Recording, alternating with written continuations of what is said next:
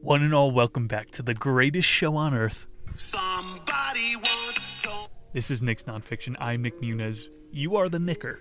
Today on the show, we have got Allen M. Hornblums. I'm a Hornblum. Allen M. Hornblums. Acres of Skin. Happy Halloween. The Nuremberg Code is as follows Number one, the voluntary consent of the human subject is absolutely essential. But you can get them fired from their job if they don't take an experiment. Joe Biden. Maybe we go deep, chapter 3. Number 2. The experiment should be conducted as to avoid all unnecessary physical and mental suffering. And number 3. The experiment should be conducted only by scientifically qualified personnel. All three of these laws will be broken today as we get into the Holmesburg, Philadelphia prison experiments. The Nuremberg Code also says during the course of the experiment, the human subject should be at liberty to bring the experiment to an end. No mercy rule today. Uncle! Uncle! They're dancing on your grave. Uncle! Pfizer, Moderna, J&J, all exempt from the Nuremberg Code. Anywho, what's the only thing that grows in Philadelphia? The crime rate. Crap! Yeah, Rocky Balboa had the eye of the tiger. It also got him a lifetime ban from the zoo. I'm always frank and earnest with women. In Philadelphia, I'm frank. In New York, I'm earnest. What happens when a blonde moves from New York to Philadelphia? Both cities get smarter. Certainly, Holmesburg Prison was a paradise for an ambitious research dermatologist. Looking back in 1966, Albert Kligman, this man is the devil, he says, All I saw before me were acres of skin. He's talking about the prisoners. It was like a farmer seeing a fertile field for the first time. Kligman wasted no time cultivating and harvested his acres.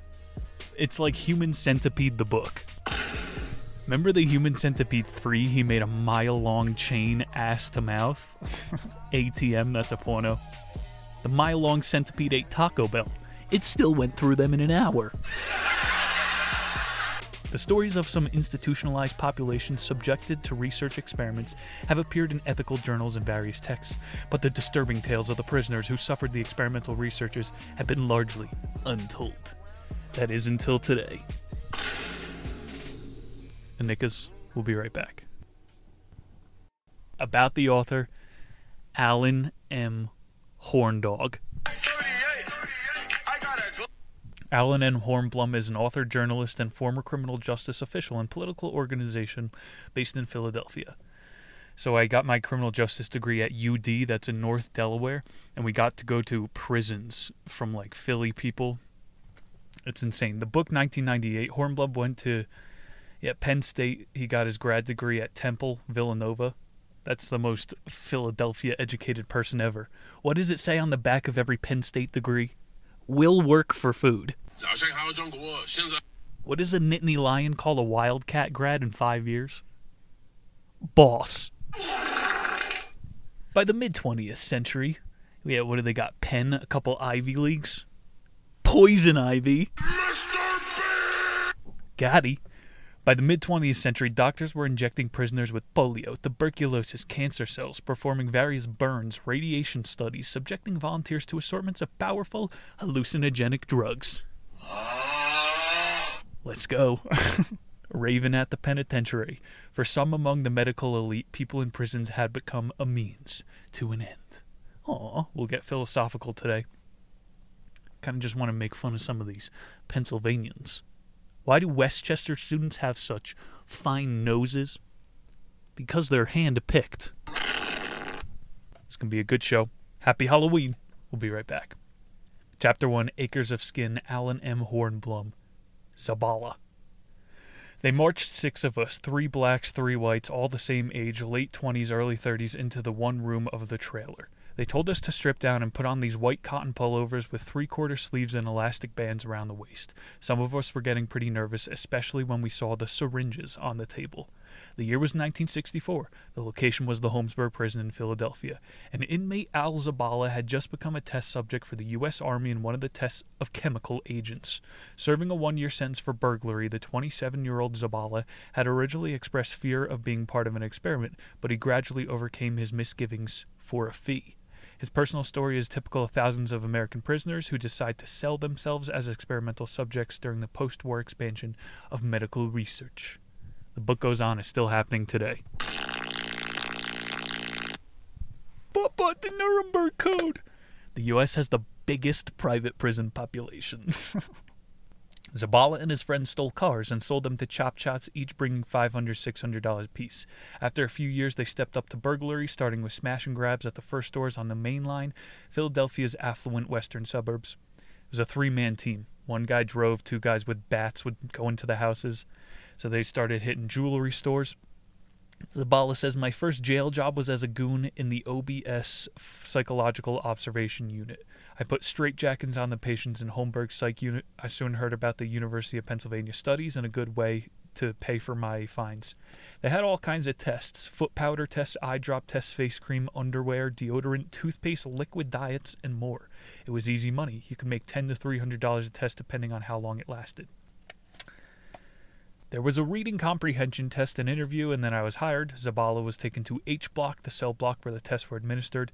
There were freezers, refrigerators, all kinds of foods, real street food. We got a lot of special treatment. My first day, we were given jars marked ABCD with percentages 284. We had to mix the creams together, then put them on the inmates. The one time I got my job to mix the chemicals for the test, I wasn't paying much attention to what I was doing.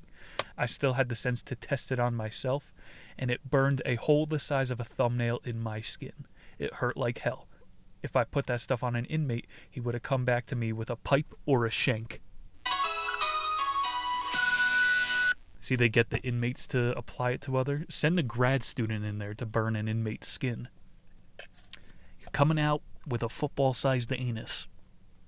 Zabala, he goes on to test some deodorants, hand lotions you got motherfuckers out here complaining about them testing shampoo on sheep. There are human beings with consciousness. like, throw this shit on a horse. I don't give a fuck about a horse. These are humans. Anywho.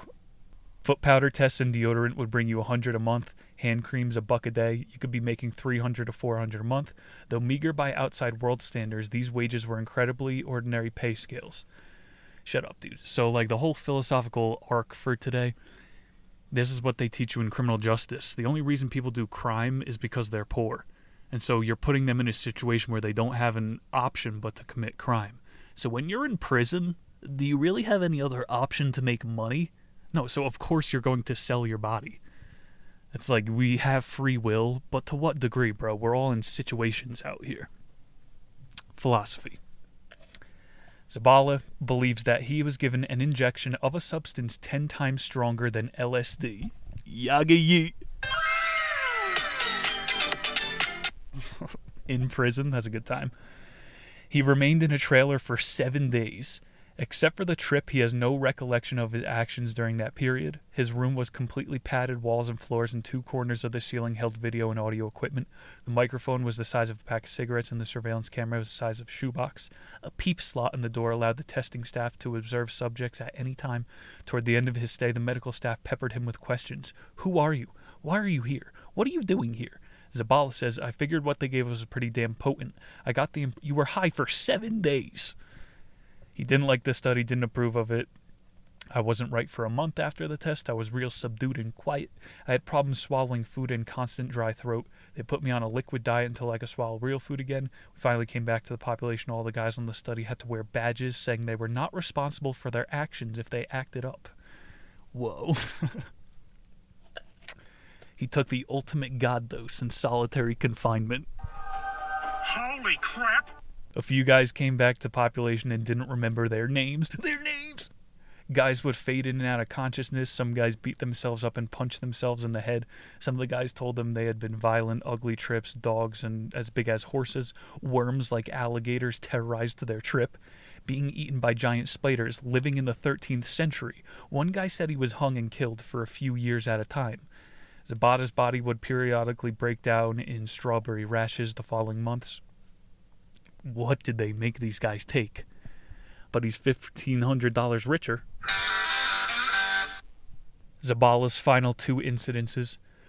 The first occurred in 1973 when Zabala locked himself in the bedroom of his sister's house for three days and refused to come out. He did not eat, sleep, or wash during that period. Secondly, according to William Robb, a convicted murderer serving a life term at the State Correctional Institute, said Zabala experienced something similar to the mid 1970s.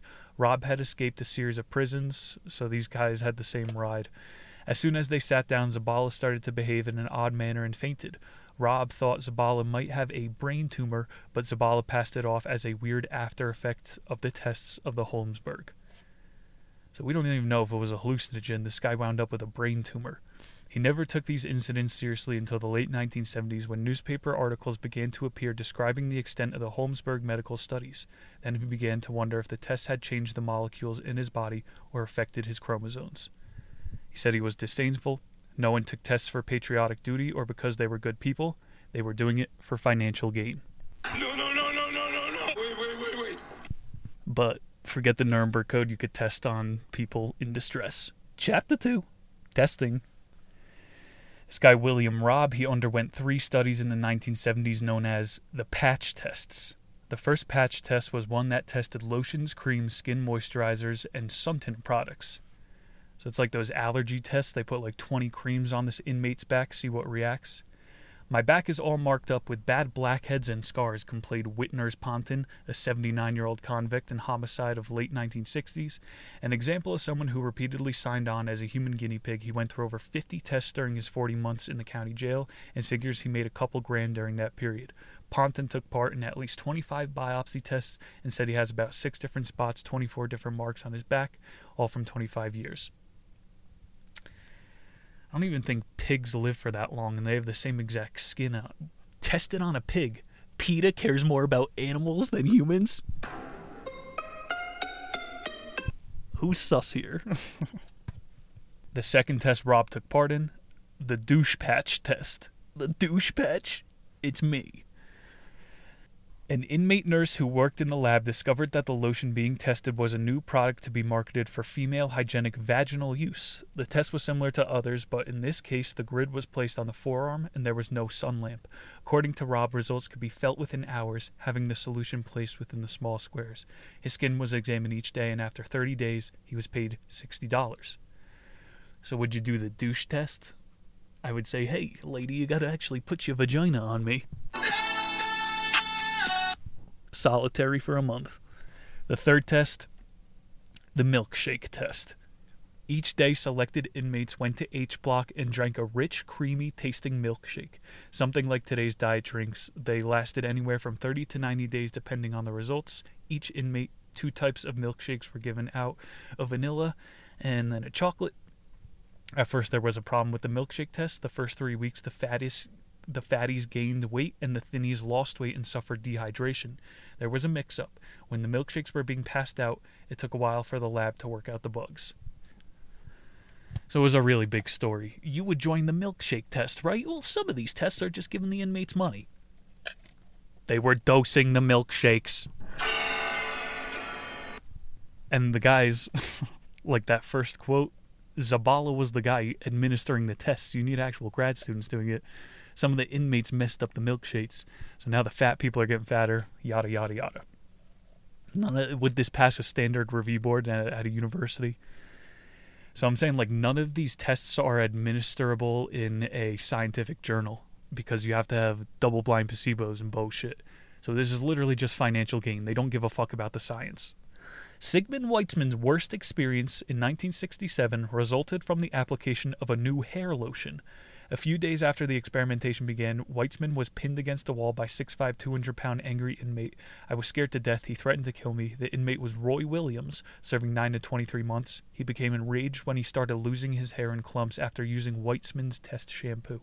Williams, to remember the test, I really didn't have a dandruff problem, but I did after the test. The lotion removed my hair. So there was this uh, big Fabio bodybuilder with long hair. He caught the nerd slipping Why'd you sign up for the test, bro? How come the Holmesburg prison experiments have processed the course over three decades without government officials, investigative journalists? Nobody was allowed to look at it. And why did physician researchers and the medical community in general, a revered profession, morally obligated to uphold the Hippocratic Oath and Nuremberg Code, allow callous research practices to continue for so long? Damn. So the Hippocratic Oath is I'm not going to test anything on you if it could potentially do bad. Fuck that. Fuck the Nuremberg Code. so this is something we used to debate about in class. Do you think prisoners should have the right to vote? Because they say when you go to prison, your constitution is suspended. So maybe we should just te- treat them like cattle. The structure was built at a cost of 1.4 million and was designated to be the embodiment of the most enlightened application of penal philosophical in the state. This is talking about the pri- the prison in general. Bro, if you look at it from Google Earth, looks pretty old. But the day it opened up in 1896, one reporter described the 17 acre facility as sending the harsh and unforgiving message Abandon hope, all ye who enter here. You can't keep getting away with it! A forbidding fieldstone was surrounding the prison, 35 feet in height, 8 feet wide at its base. It's like a moat. Each cell was 6 feet by 8 feet, huge by contemporary standards. Although the cells were designed to hold one inmate, Philadelphia soon found that a number of luxury cells could be sold, and other cells were filled with as many as five inmates. Philadelphia was going hard. They built the Panopticon prison. Everybody likes Eastern State there. In 1929, Harold Hubbs, a 28 year old former Camden policeman serving a 60 day sentence for violation of dry laws, faced amputation of his feet after prison injuries had gone unattended. Really sanitary. a cop was sent in. For inmates who challenged prison authority, life could be hell. A particularly ugly incident occurred in August 1938 during an inmate food strike. Determined to break the strike and punish the ringleaders, the authorities escorted nearly two dozen prisoners to the Klondike, a punishment unit housed in a separate corner of the prison yard. The small brick building contained few cells but had a bank of radiators generating incredible heat, and they called it the Klondike. After an unusually hot August weekend, the Klondike with the windows shut, the radiators turned on full, the strike was over, and so were the lives of four inmates cooked to death in a simulated oven before you see a hunger strike happen in America, you're going to see pigs fly. Grubhub, can you come break my hunger strike? He goes into the history of Dr. Albert Kligman. He was brought to Holmesburg to treat a thousand prisoners with athlete's foot. So he knew it was fungal. He told all them to wash the floors. And apparently it went away. So this gained him his credibility. But this is the monster. He went to Vineland, New Jersey, and did tests on children from September 1956 to August 1957. There must be a good reason, right? The difficulty of developing a comprehensive historical account is compounded by Kligman's destruction of all of his experimental data shortly after his research programs closed. So he did all those tests on kids and then he destroyed the data? Pure intentions. A 1958 study inoculated scores of prisoners with such endodermitic viruses, warts, vaccines, herpes, zoster. the subjects of these experiments were healthy colored male volunteers 20 to 45. In a 1957 study that examined many different means of producing experimental infection, ringworm on the feet, Kligman applied an enormous quantities of fungi to dozens of inmates who were made to wear boots continually for a week and he put fungi and ringworm in their boots. Savage. Uh, We got to change Woody's catchphrase. There's a snake in my boot. I got ringworm in my boot. chapter 3 Privatized. This chapter, he's going deep on the whole system of who gets bought off. It's not one bad apple Access to the inexpensive prison population was critical to the industry's scheme for product development. FDA regulations dictated that all new drugs pass through a series of experimental hurdles to determine their effectiveness and potential side effects. According to the National Institute of Corrections, there are 160,000 inmates in federal prison. Would you have guessed that there are 120,000 of them in private prisons? Private prison system, this is all the shit they try to talk about on Netflix. It's outpacing the federal system. So we don't even know what they're doing at most of the prisons in the US and then they sell you to other prisons. What's that movie? I don't know the name of it, but it was really out of character. Happy go lucky Vince Vaughn. He plays a hardened killer and they start putting him into different private prisons and at the last one there's like glass on the floor everywhere. These places exist. In July 1966, the high volume of Dr. Kligman's research program had triggered an FDA investigation into his data and record keeping. So he ignored the FDA's three rules. Many of these new experimental initiatives had nothing to do with Kligman's specialty of dermatology. In the mid 1960s, for example, R.J. Reynolds Tobacco Company began researching into the metabolism of tryptophan and drew volunteers from the company, as well as nine inmate volunteers hired by Kligman. Like they should have had a freaking lung doctor administer the tests at the prison, but they're getting some dermatologist. And it's also he could get paid off by R.J. Reynolds Tobacco.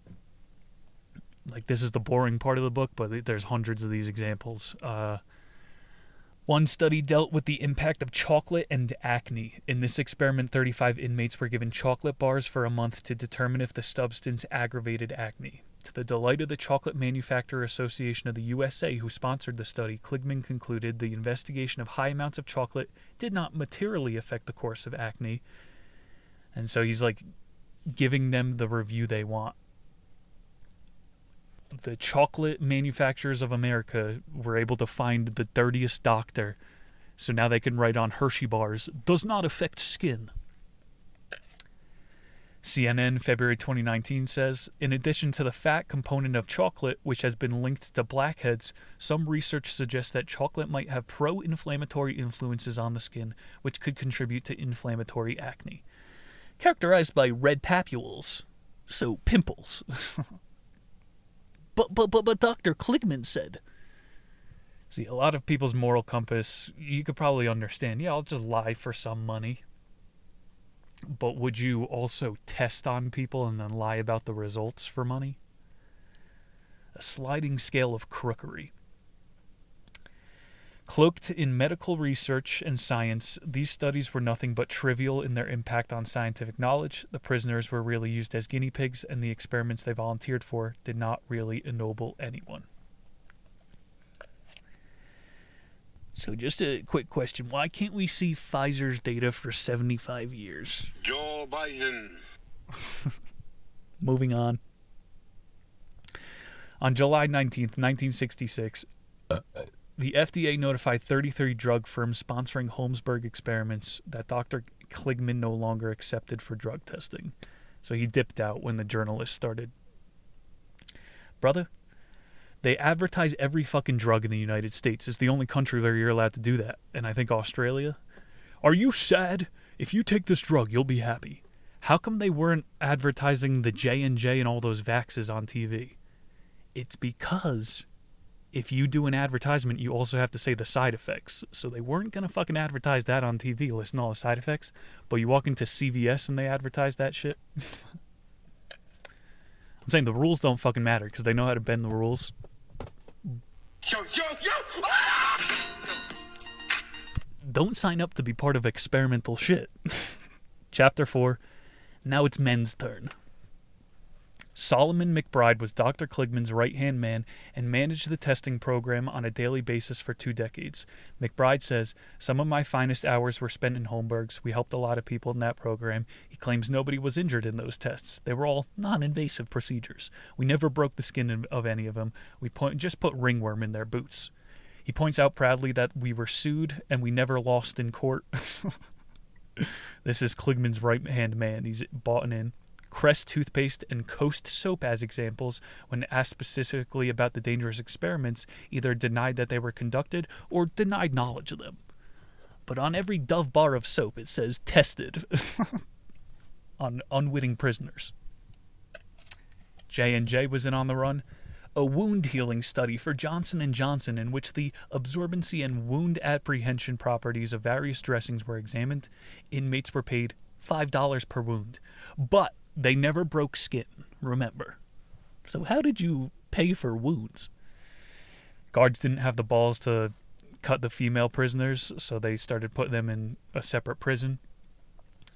And then he was saying DuPont started testing band aids on them. So the men had to do with the big cuts, the bandages, and they gave women 50 cents per little ma- mascara slits. This chapter gets more fun.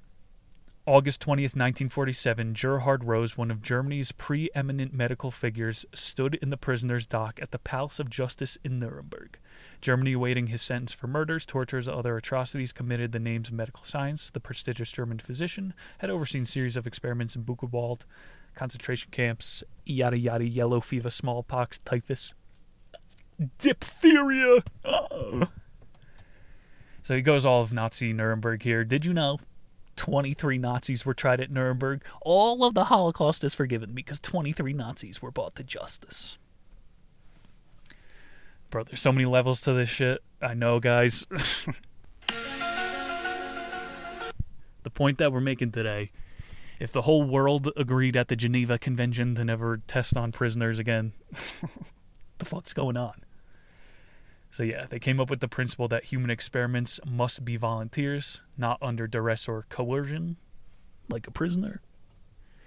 So this is what one of the Nazis used as a defense at Nuremberg.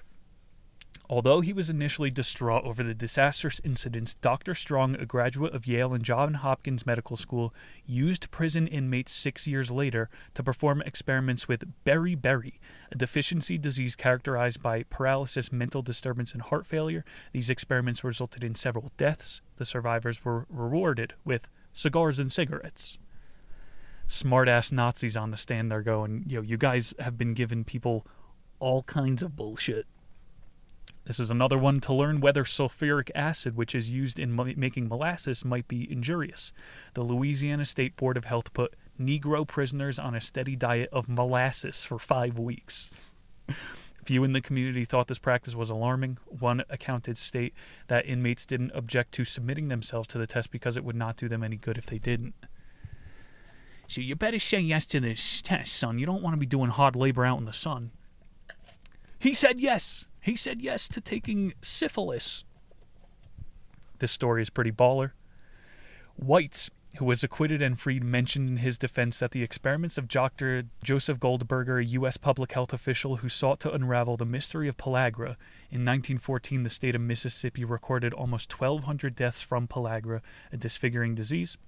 Following year, more than 16,000 reported cases. Those unfortunate enough to contract the disease often suffer from the four Ds dermatitis, diarrhea, dementia. So, this is about pellagra. Let me break up the story here. Three years ago, I was talking about it. Bill Gates released the largest number of mosquitoes back into the wild in Florida and Texas. And this year, malaria is back. Has nothing to do. Maybe in a hundred years, a book will be written about that. Malaria, it's back. Conventional medical wisdom at the time blamed everything for poor sanitation. It's because those crazy Florida men. Impressed by Goldberg's innovative approach in other areas, Governor Earl Brewer of Mississippi organized a new pellagra experiment using inmates in the state prison system. The research would be carried out at Rankin Prison Farm, eight miles east of Jackson. Dr. Goldberger's plan was naively simple induce pellagra in white adult males, the one group in the population that statistics had shown was the least likely to contact the disease.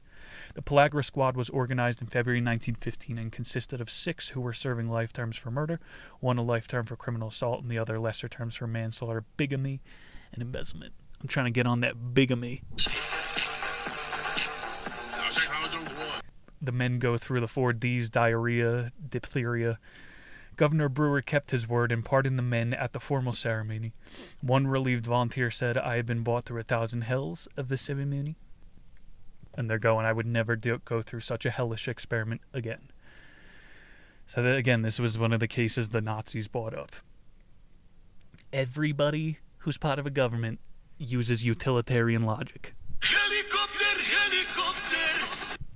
Jihad is the answer.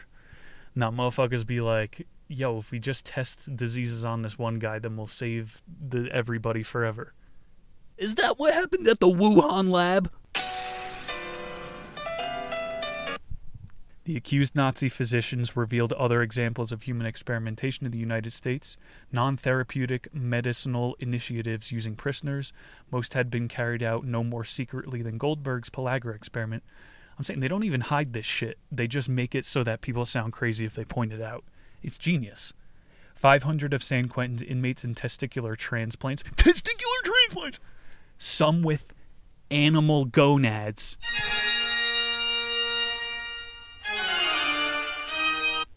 Full evil scientist territory. I will replace your testicles with duck balls. It's all okay. That has nothing to do with the Nuremberg Code.